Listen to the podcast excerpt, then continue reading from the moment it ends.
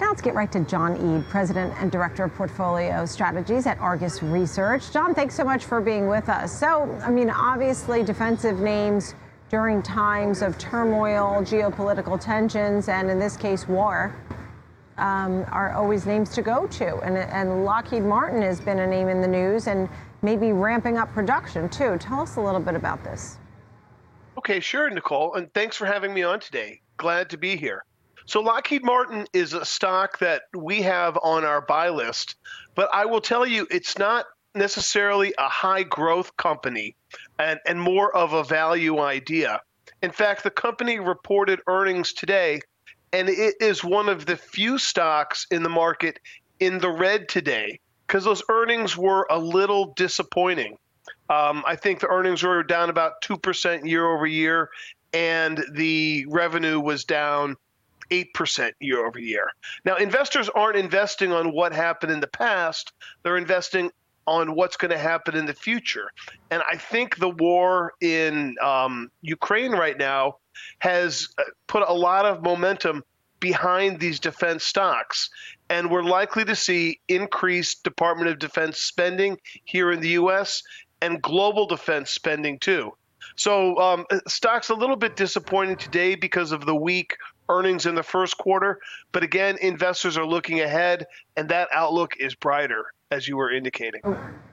Right. And so, I mean, generally, this group seems to be a go to group overall, um, especially for long term investors. Would you agree? I mean, you have other names in here. You have Northrop Grumman and you have General Dynamics and Raytheon. I mean, just to name a few. I, I mean, you know, Tell me, are there winners and losers within the group that stand out to you? I mean, I know Lockheed Martin certainly is the one you prefer, right? Right. Well, um, the, the, group is a long-time winner, and it's a, a pretty concentrated group. Only a handful of companies are the so-called uh, defense prime contractors. There's probably not going to be too much consolidation in the future because the U.S. government always wants to have some competition among the companies, but there's plenty of business to go around.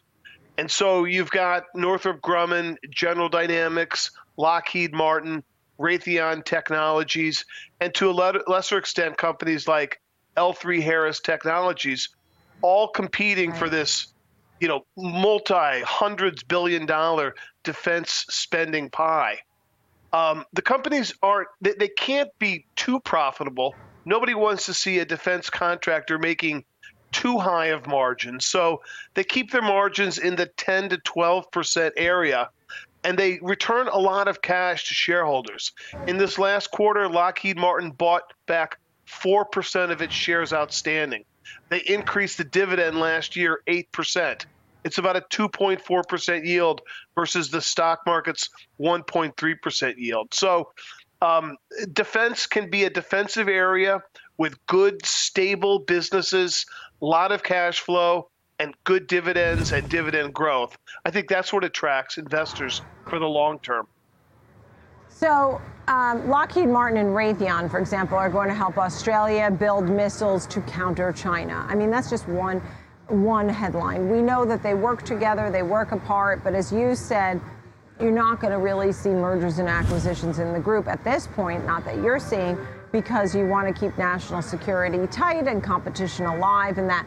Tell me about your, your price action that you might expect on a name like Lockheed Martin, which is off the highs of 479 and change. It's at 460.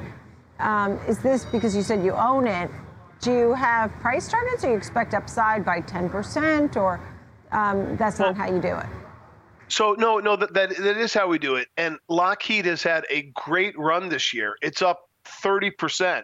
So in fact, the whole right. defense group had been lagging really since President Biden took over from President Trump. And then there was the assumption that uh, defense spending wasn't going to be growing as quickly as it had been in the past. But these companies are very well managed. They do well. Typically, no matter who is in the White House, it doesn't matter, Democrat or Republican. Um, I, th- I think you can expect probably 10 to 15 percent capital gains here over the next year for Lockheed Martin. It's only trading at 16 times our earnings forecast, and that compares to a multiple of about 20 times for the S&P 500. So it's a value here. And whereas, you know, interest rates are rising and that's having an impact on a lot of growth stocks, it's not having much of an impact at all on a company like Lockheed Martin, and they should grow a- along with their earnings. And then I think about a name like so. So you see 10 to 15 percent capital gains for Lockheed Martin. Then I think about a name like Boeing because for national security, we keep Boeing and it really competes directly against Airbus and. But it has that consumer side of it too. When you have a downed plane of fate, you know, as fate would have it, it, it's a very different picture because it has this mixture of defense but also consumer. Right. And so does Raytheon Technologies. Um, Raytheon merged with United Technologies a couple of years ago now. So they have exposure to Department of Defense, but they also have the Pratt and Whitney business that big, builds the big commercial jet engines. Um, they also have the old Collins Aerospace business that builds a lot of commercial cockpits and communication systems. So um, I would say that um, maybe Raytheon Technologies is a better comparison to Boeing than Lockheed Martin. Uh, because they right. both have the split between commercial and Department of Defense. And now Boeing is going to be your better long term value opportunity uh, but the company keeps running into these issues with, uh, you know, production halts and and plane crashes, and I, I think um, you know Raytheon Technologies is benefiting at the bottom line for consolidating the uh, Raytheon business and they're generating synergies and earnings growth. I think Raytheon is probably uh, the safer idea here for growth, uh, dividend growth, and capital gains over the next year. Yeah, Johnny, thank you. Good conversation. I appreciate it. Looking at the defense sector. Appreciate it. Thank Aerospace you. and Defense. John Eade, President and Director of Portfolio Strategies at Argus Research. Thanks.